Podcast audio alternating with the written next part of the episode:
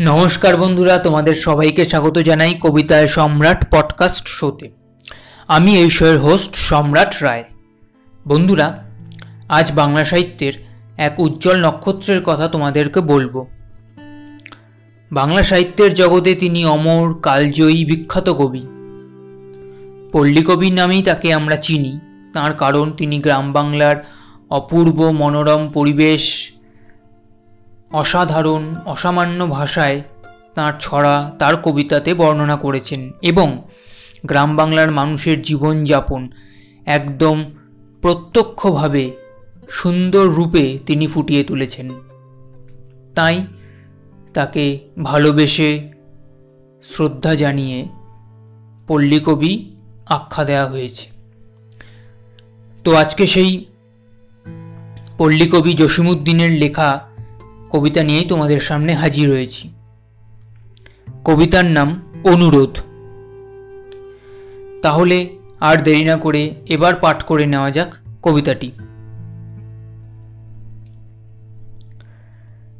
তুমি কি আমার গানের সুরের পুবালি বাতাস হবে?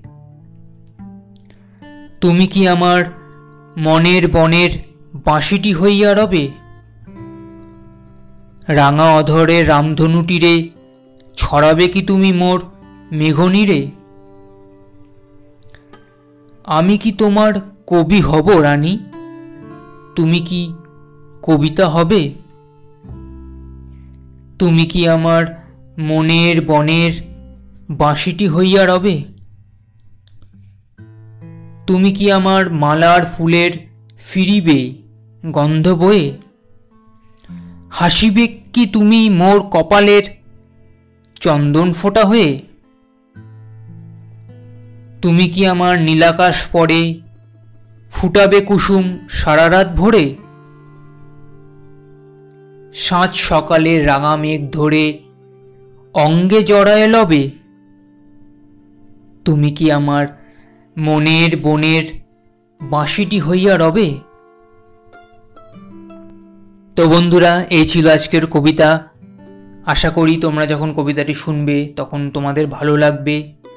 ভালো লেগে থাকলে সবার মাঝে ভাগ করে নিও, সবার সাথে শেয়ার করে নিও, কারণ তাহলে আমরা সবাই মিলেই আবার আমাদের শৈশব একবার চট করে ঘুরে আসতে পারব, ছোটোবেলার স্মৃতিরও বন্ধন করতে পারব। এবং আরও বেশি মানুষের কাছে আমি আমার এই প্রচেষ্টা নিয়ে পৌঁছতে পারব।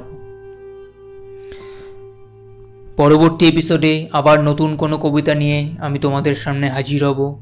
ততক্ষণ অবধি সবাই ভালো থেকো, সুস্থ থেকো, সুখ, শান্তি, খুশি, আনন্দে ভরপুর মাতোয়ারা হয়ে থেকো।